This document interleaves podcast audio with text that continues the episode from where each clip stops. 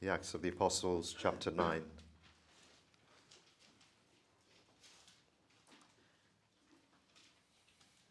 And Saul, yet breathing out threatenings and slaughter against the disciples of the Lord, went unto the high priest and desired of him letters to Damascus to the synagogues, that if he found any of this way, whether they were men or women, he might bring them bound unto Jerusalem. And as he journeyed, he came near Damascus, and suddenly there shined round about him a light from heaven. And he fell to the earth and heard a voice saying unto him, Saul, Saul, why persecutest thou me? And he said, Who art thou, Lord? And the Lord said, I am Jesus whom thou persecutest. It is hard for thee to kick against the pricks. And he, trembling and astonished, said, Lord, what wilt thou have me to do?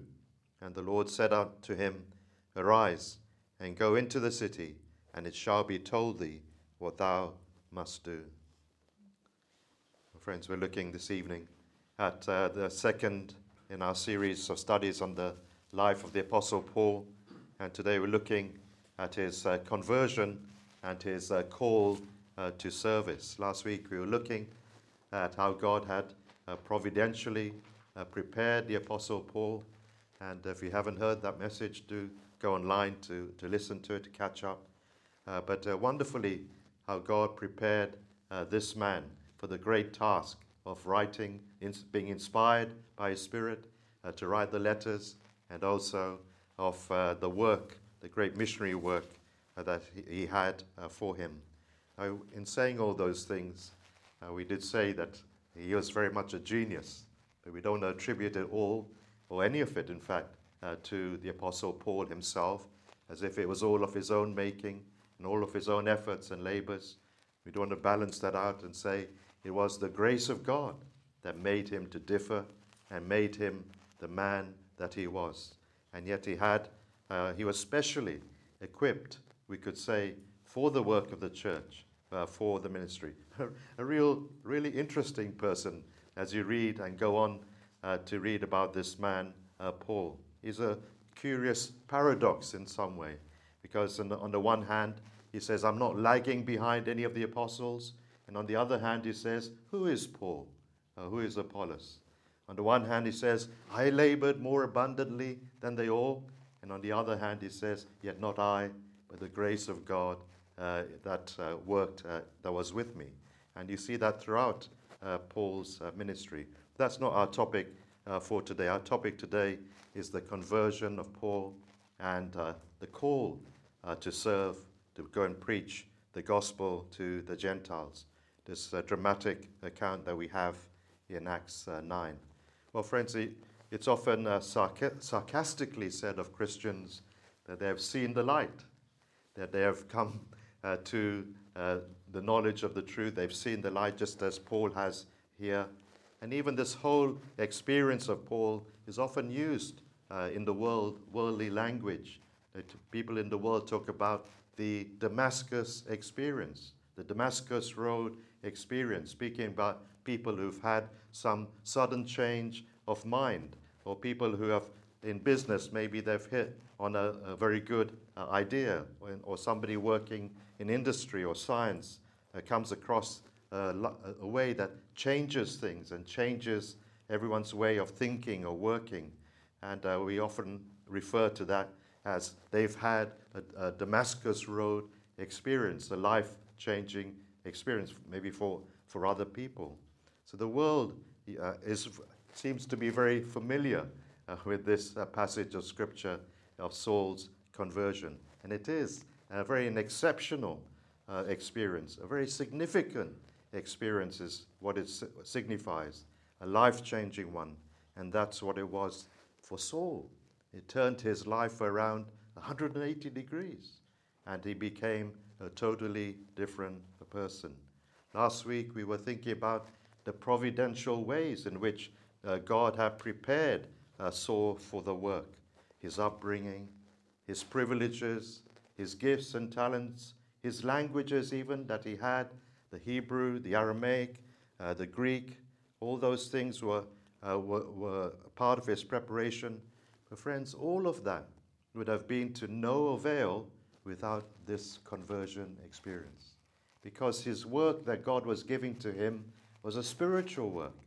And without conversion, well, all the other things uh, would, uh, uh would fall by the wayside, as it were. They would be of no use to him without this one uh, e- experience of conversion. Conversion prepared him uh, best for the work.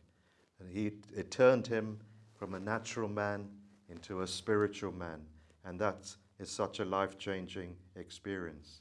Now, the Bible, of course, has so much uh, to say about uh, conversion, how someone becomes a believer in Christ. In the New Testament, we say that a, a Christian is somebody who has seen the light when the, the penny drops and they're able to see clearly uh, their need of salvation. A person is born again. A person is, Bible talks about a person being converted, a person being saved, translated out of the kingdom of darkness and brought into the kingdom of light. All these are biblical expressions, and there are a number of others also. And all of them uh, show to us uh, how a man or a woman or a young person is uh, changed spirit, to become a spiritual person. How they become new creatures in the Lord Jesus Christ, how they are justified, how they are made right in God's eyes. That's what conversion uh, does uh, for us. Put, uh, conversions puts us into the, the narrow way, delivers us from that broad way. Conversion puts us on the way to the celestial city and away uh, from the city of uh, destruction. Well, uh, we, the, the terms uh, can be multiplied because there are just so many of them in the Bible. And of course, they all mean so very much to us. They all teach us such amazing things and such an amazing variety of the things that happen to us when we are converted to Christ. And they're very precious to us because they also show to us what exact, exactly happens. Sometimes we see conversion in the healings that took place, especially in the Gospels. You think of blind Bartimaeus, and that was a picture of a conversion. But we, in an especial way, you could see it in direct conversions, where people are actually converted in the Scripture. And those are probably even more helpful to us. We have here uh, the the conversion of Saul and becomes Paul. Then you have uh, the dramatic conversion of the Philippian jailer. Uh, and then you have the gentle conversion of Lydia, the Lord opening her heart. You have that last minute conversion of the dying thief on the cross. You have the woman, so unexpected, that woman who, who loved uh, the, the, Lord so much, and uh, she found forgiveness because uh, she came to Christ. Then there's Peter. But it's not only the New Testament, also conversion began in the Old Testament. You have Manasseh, that great king. Again, another totally unexpected king was saved. Naaman, the Syrian, uh, uh, uh, and Samuel, and so many more. Right from the very beginning, conversion has been the big thing. Conversion has been the essential thing in picture language in actual occurrences, these are the things uh, that uh, are so uh, valuable and precious to us. And when we put them all uh, together, then we can make no mistake really about what real conversion uh, is. Now, with Paul, uh, we are given a detailed account. In fact, there are, in, if you look through Acts, there are actually three accounts of his conversion. Two of them is what he relates himself when he's giving account before uh, King Agrippa on one, on one occasion and another occasion. And Luke uh, as well record, is recording this in chapter 9. But also in his uh, letters, there are also uh, incidentals, or he refers to it in an autobiographical way. So it comes through uh, in the New Testament.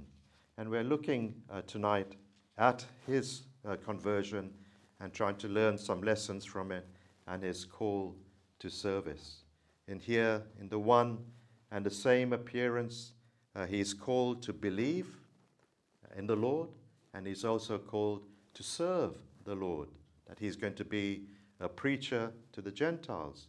And that's important to say because conversion is not just putting us into a right state with God and bringing us into, right, into the right way, but it's also uh, giving a work uh, to our hands, putting something into our hands to do, to serve uh, the Lord. Just as it is with Saul, so also it is with all who are converted. We are called to believe, and we are also called uh, to serve, to do something uh, for the Lord. But what we want to do now is to, to show that Saul's conversion, though dramatic and really uh, a very special one in so many ways, in essence, it, the characteristics of it are pretty much the same in every conversion. Every real Christian has something of Saul, what Saul experienced here. And as we study it, uh, we hope that these things will be of help uh, to us.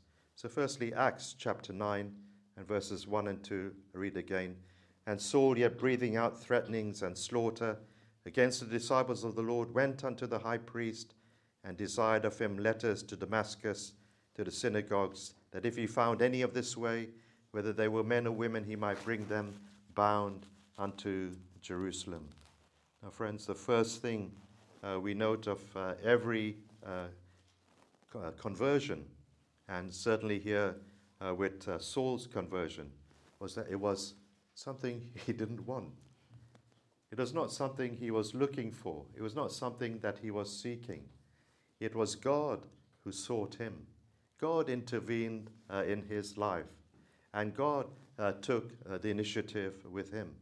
The Bible is very clear about this, and the whole narrative is very clear that God, it is God uh, who takes the first step in salvation and powerfully persuades sinners uh, to repent and powerfully persuades them of the reality of God and the need uh, for a new life. From what we saw uh, last week, uh, Saul, well, he was a self satisfied self righteous uh, man. He believed God was pleased with him. He was the bee's knees to God. And he was, uh, he was so, God was so happy with him. And he, he, he, felt that uh, he, need, he, needed nothing else to take him uh, to heaven. The last thing he wanted was Jesus Christ entering into his life and telling him what to do.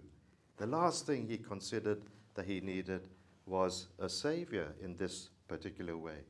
And yet, that is exactly what's happening to him. This man, uh, he's in, his, in what we call uh, his natural state. And there must be a time, uh, friends, when if God is to save someone, then God begins to incline that person's heart towards Him.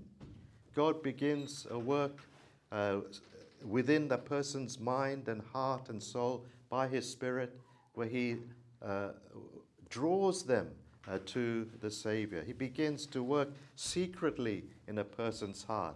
And it is He who grants that faith and that repentance uh, and uh, helps them uh, to, uh, who are rebels against God, to begin to change and to turn towards God. Without the Spirit's working, none of us would ever turn. That's why we cannot say it's man's decision. It's not man's decision. It's the Lord who brings us to a decision, but it's He who first works uh, in us. This is the grace of God, friends, and without this intervention from God, well, we would be left to ourselves. We would have continued in our own way. We would have gone down the wrong path. We would have ended up uh, in hell. But we love Him because He has first loved us. Well, we can make, uh, f- uh, firstly, as well, we can say uh, an assumption here about Saul uh, that uh, as he is journeying to Damascus with this view to uh, this commission as he has, this and permission from the high priest to arrest Christians, believers, and, and drag them all the way back to Jerusalem, as he's approaching Damascus, he's not fully at peace. He's actually uh, troubled in his mind. He's doing something and he's not 100% at ease with what uh, he is doing.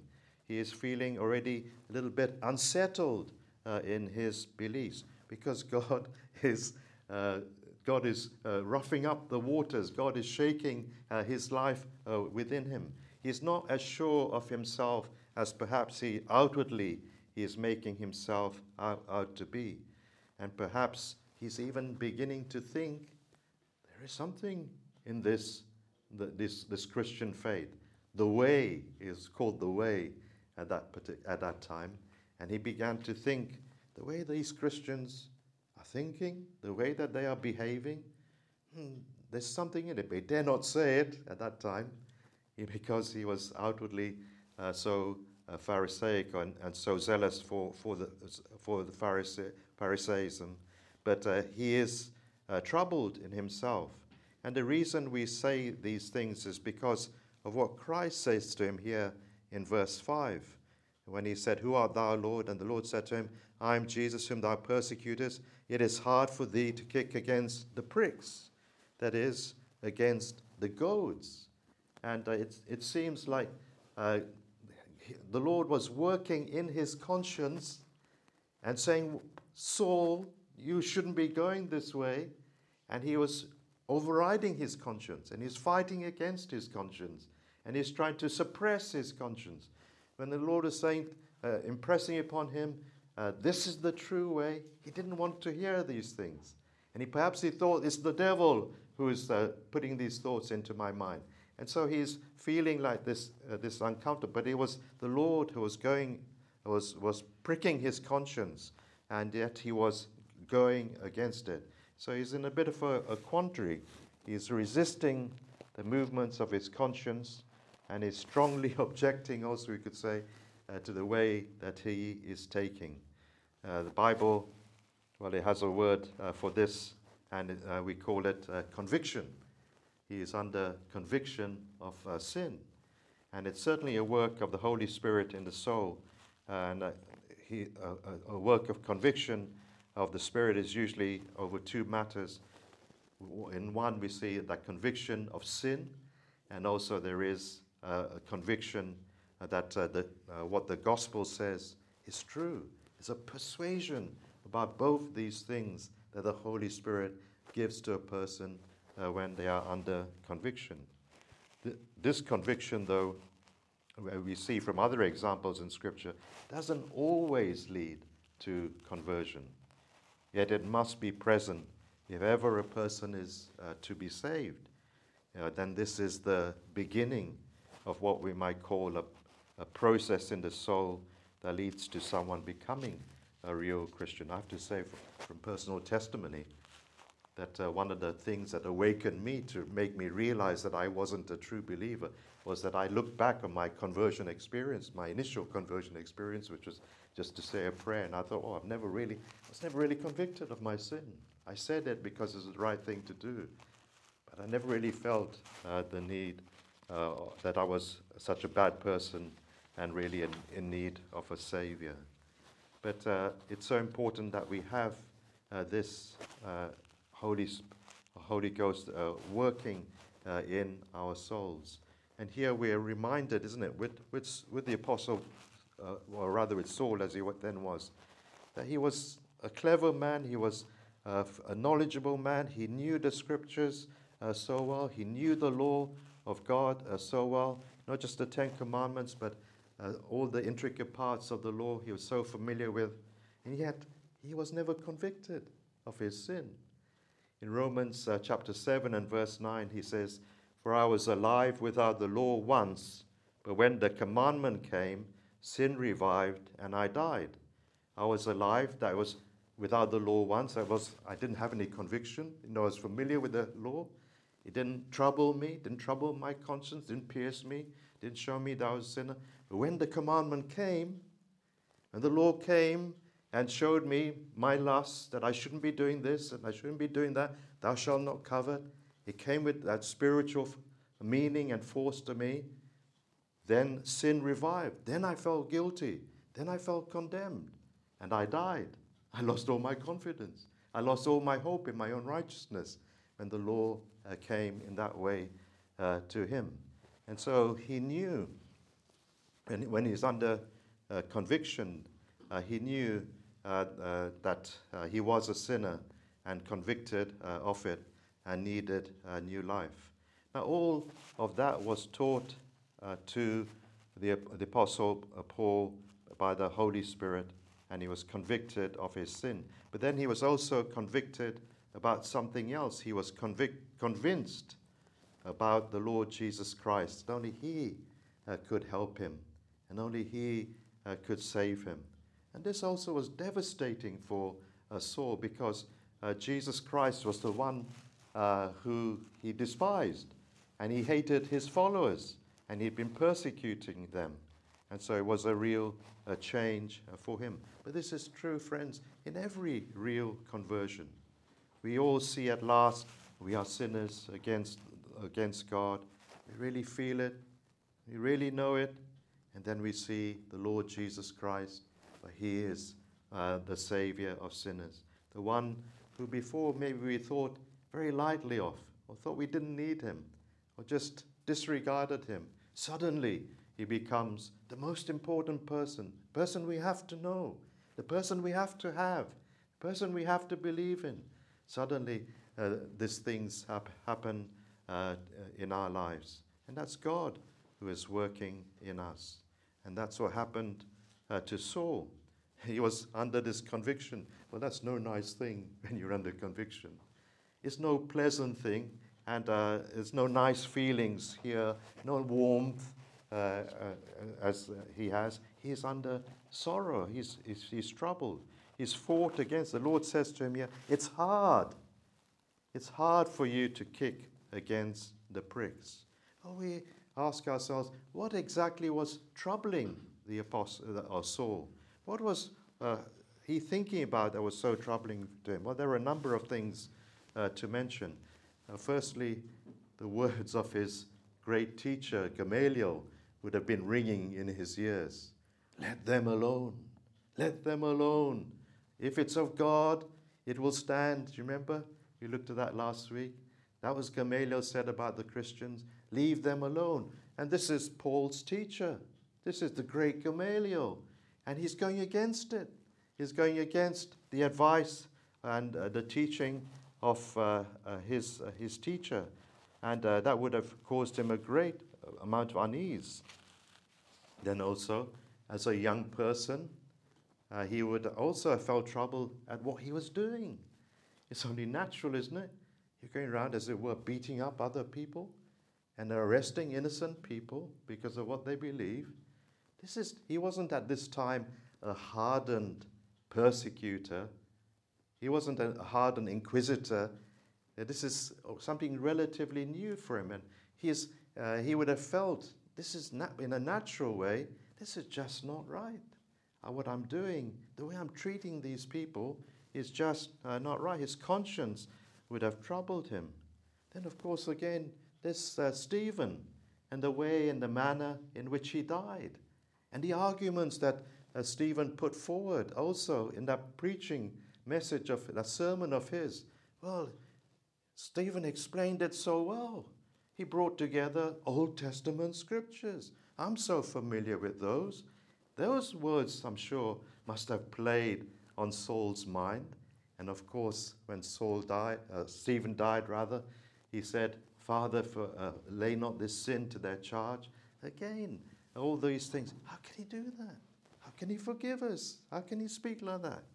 Uh, many of these things uh, would have affected uh, and be revolving around in the mind of, the, of this uh, Saul. And then also we could say uh, all those Christians that he did meet and he did apprehend. And he saw the way that they were. He saw the gentleness. He saw the meekness even when they're being arrested and dragged from their, their homes and from their loved ones. Well, he's, he saw that they, they, they different, behaved very differently. He saw that they were the best of the people. He never met people like this before. They're kind, they're gentle, they're honest people. It seems uh, that they are devout people, even. They don't seem to be enemies of God. They're not behaving like they're enemies of God. And uh, that must have also uh, touched uh, his, his heart.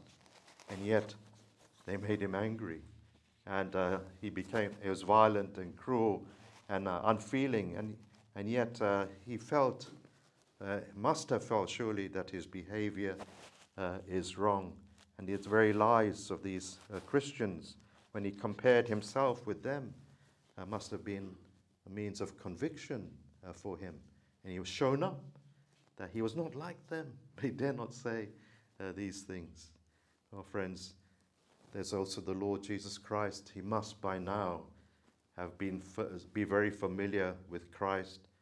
Uh, he, uh, he, he hadn't, as far as we know, we, he hadn't seen him face to face, but he had heard about him. He'd heard about his teachings. He heard about his miracles, those demonstrations of uh, his power. No man could do uh, those things unless God was with him. And he heard about his, his kindness and his goodness and his mercy and his healing all those who came to him. And he must have thought, how could this man be an enemy of God?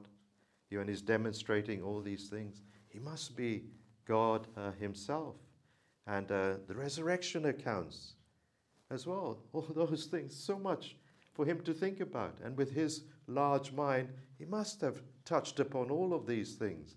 Well, so many people have said they've seen the risen Christ and it was impossible uh, to refute their testimonies because some hundreds, at one point, hundreds of people said that they saw him. And so he thought uh, so much about this. There's the Old Testament prophecies, and uh, he was able also to think about those. It's just uncanny how they all fitted together and just seemed to be suitable for one person, for Christ, for Jesus of Nazareth. How can it be? So he was gloomy and he was miserable uh, when he thought about all these things as he was approaching uh, Damascus. And there was nothing, it seemed, was right uh, within his soul, in his thinking. Uh, even though he had stood with such uh, religious confidence and assurance in his Judaism and in a very self assured way in that, in his being a Pharisee and a Hebrew of the Hebrews. But uh, here uh, he is he's not so sure. But all these things uh, with God working in him through all these means. But friends, uh, as before we move on, uh, here is a reason why the way you and I live as believers is so important. Because how our testimony uh, to the unbelieving world can be used of God to bring others to conviction the way we, our neighbors see us, the way our workmates see us, our colleagues, our fellow students, well, they, uh, they will see something different in us. But if we react in the same way, if we're just the same as everybody else, if we follow the same things, and then, uh, then uh, they'll see that oh, we're just uh, the same. But if they see a, a, difference in us, see us living out our Christianity, well, that the Holy Spirit can use uh, that. Well, let's continue to see what, what happens uh, with uh, Saul. Here, verse 3 As he journeyed, he came near Damascus, and suddenly there shined round about him a light from heaven. Well, the journey from Jerusalem to Damascus was all of uh, six days, and they would have taken, it was a, a, a, journey of about 160 miles, so he's got plenty of time to, to revolve over all those things that are, are troubling him. But when, uh, as he approaches Damascus and uh, he sees uh, this light, there's this, suddenly there shine round about him a light from heaven. Now, this is unique to Saul's experience, conversion experience. It's not something that is for all of us. Some people want the light. I remember a brother, he was in China, and he read Acts 9, and he, he wouldn't accept, the, accept conversion unless he had the same experience. He wanted to see the light, he wanted Christ, as it were, to appear uh, to him. Doesn't happen. This was a very special uh, appearance of Christ uh, for uh, the Apostle uh, Paul, but it's, it's not uh, for us. And that's what we must see in this, in this text. There's a particular reason why, the, why there was this light. uh, verse 17 also Ananias went his way and entered into his house, and putting his hands on him, said, Brother Saul, the Lord, even Jesus, appeared unto thee in the way as thou camest, hath sent me that thou mightest receive thy sight and be filled with the Holy Ghost. It's an appearance of Christ. This is what it is. It's not just a vision uh, that uh, Paul is seeing, it's an actual appearance of the risen, glorified uh, Savior. Ananias had a vision telling him to go and speak to Paul.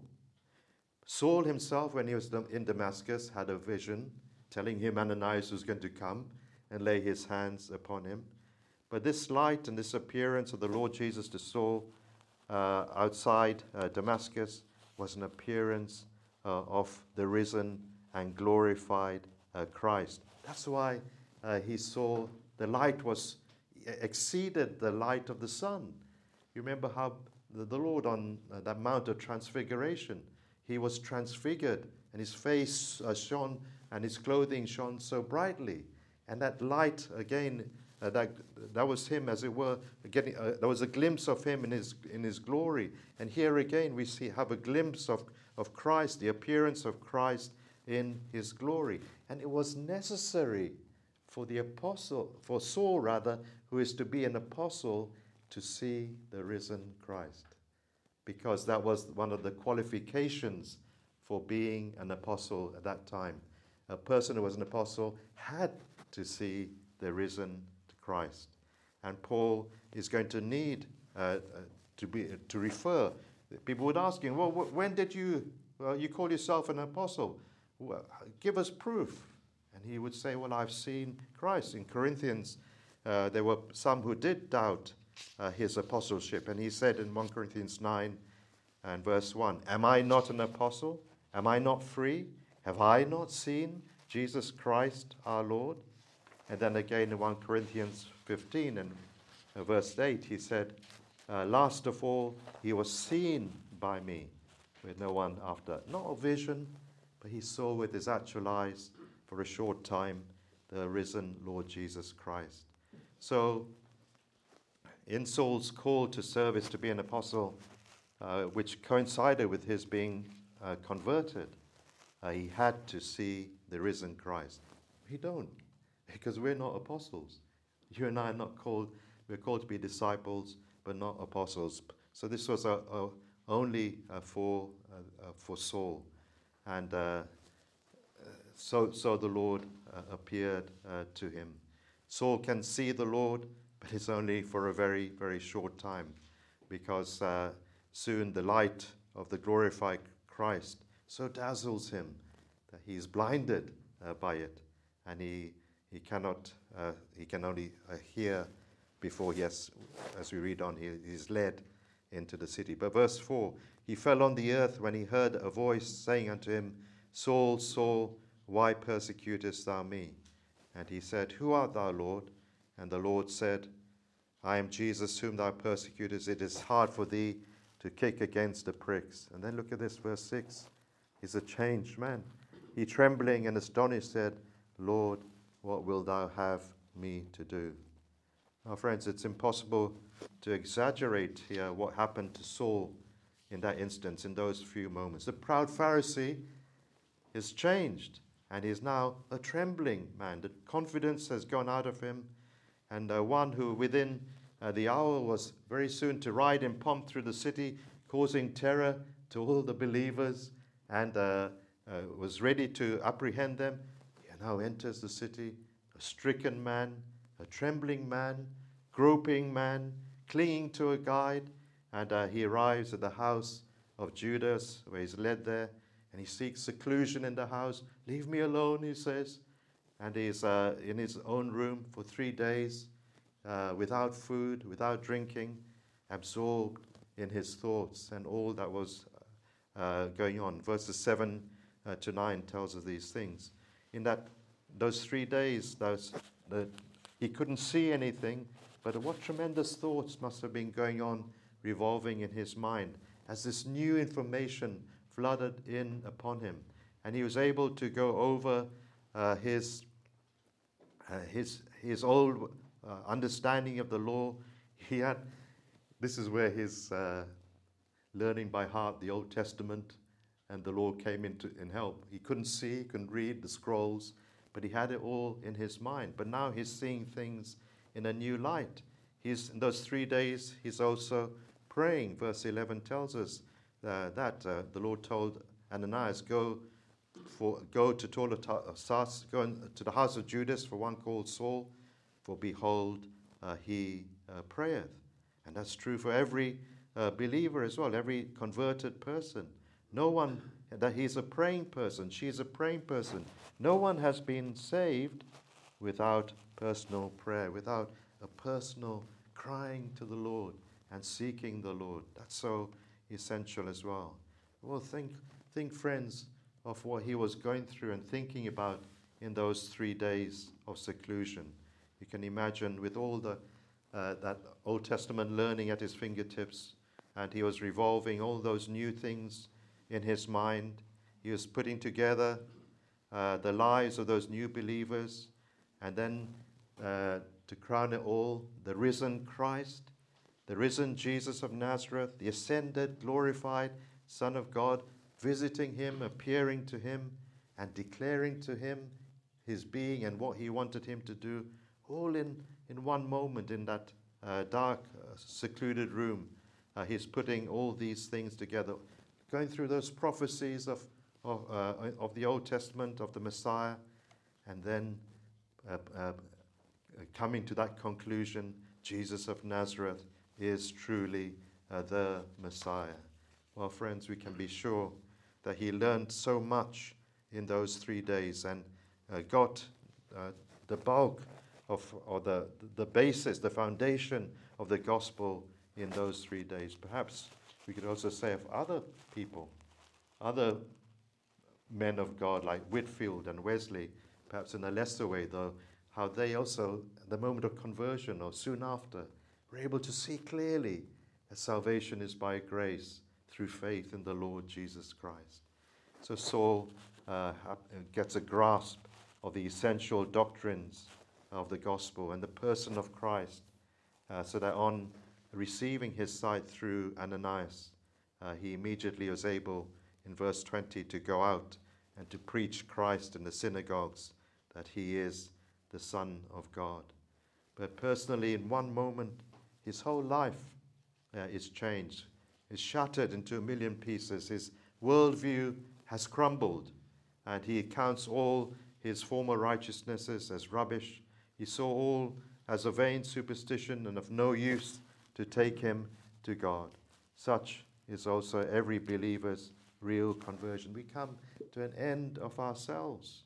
We repent and we turn away from that old life and feel such an amazing thankfulness to God that He has not held us accountable for our sins, but uh, freely uh, forgiven us.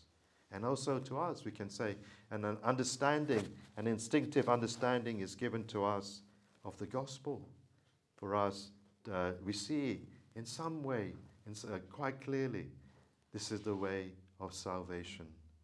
And so uh, those three days of blindness would have done uh, Saul a lot of good. But I move, I move to a conclusion here. Saul, no doubt, was bursting to tell others of the Savior who had found him. And then Ananias came and confirmed to him that this was uh, his, uh, in, this was his work in verse 14, 15. Go thy way, for he is a chosen vessel unto me to bear my name before the Gentiles and kings and the children of Israel. And uh, I will show him how great things he must suffer for my name's sake. So, a confirmation there of his uh, calling. And, friends, everyone, every new Christian must have this awareness from the moment of conversion that it is our duty as well as our joy and privilege uh, to serve the Lord, to make the gospel known, to tell others about the Lord Jesus Christ and what he can do uh, for them, to be loyal to him, to uh, support those who are ambassadors for him, to identify uh, with the true people of God, to uh, have a testimony uh, that shows it's this is the truth to see that this is we are sincere in what we believe, and that let people see that conversion is a real uh, spiritual change of life. In verses 15 and 16, we see he is uh, referred to there as a chosen vessel. Verse 15 Go thy way, for he is a chosen vessel uh, unto me. And we too are called uh, to serve. He was called to serve, he was called to take the gospel to others. So, also, friends, we are called uh, to serve the Lord. The Lord has sh- shaped Paul, prepared Paul for his work, and the Lord has shaped us and prepared us uh, to be also a vessel uh, for uh, him, to bear his name wherever we go, wherever he has placed us, to represent him, to proclaim him. That's our job, that's our role, uh, that's our task until the Lord calls us home or the Lord returns to be a testimony for him. Maybe to children, it may be to our families, it may be uh, to others whom he places around us. Maybe they're not so important as the kings and the big people that uh, uh, Paul would end up speaking to. Maybe it's just our neighbors across the fence we're, we're speaking to. But every soul is important, from the youngest to the oldest. And so, uh, all, uh, uh all these uh, lessons, friends, uh, we can draw out from Saul's conversion. I just end here with verse 20, 21 and 22. But all that heard him were amazed and said, Is not this he that destroyed them which called on this name in Jerusalem and came hither for that intent, that he might bring them bound unto the chief priests? But Saul increased the more in strength and confounded the Jews which dwelt at Damascus, proving that this is very Christ. And as Saul increased the more in strength, so also may we increase to the glory of his name.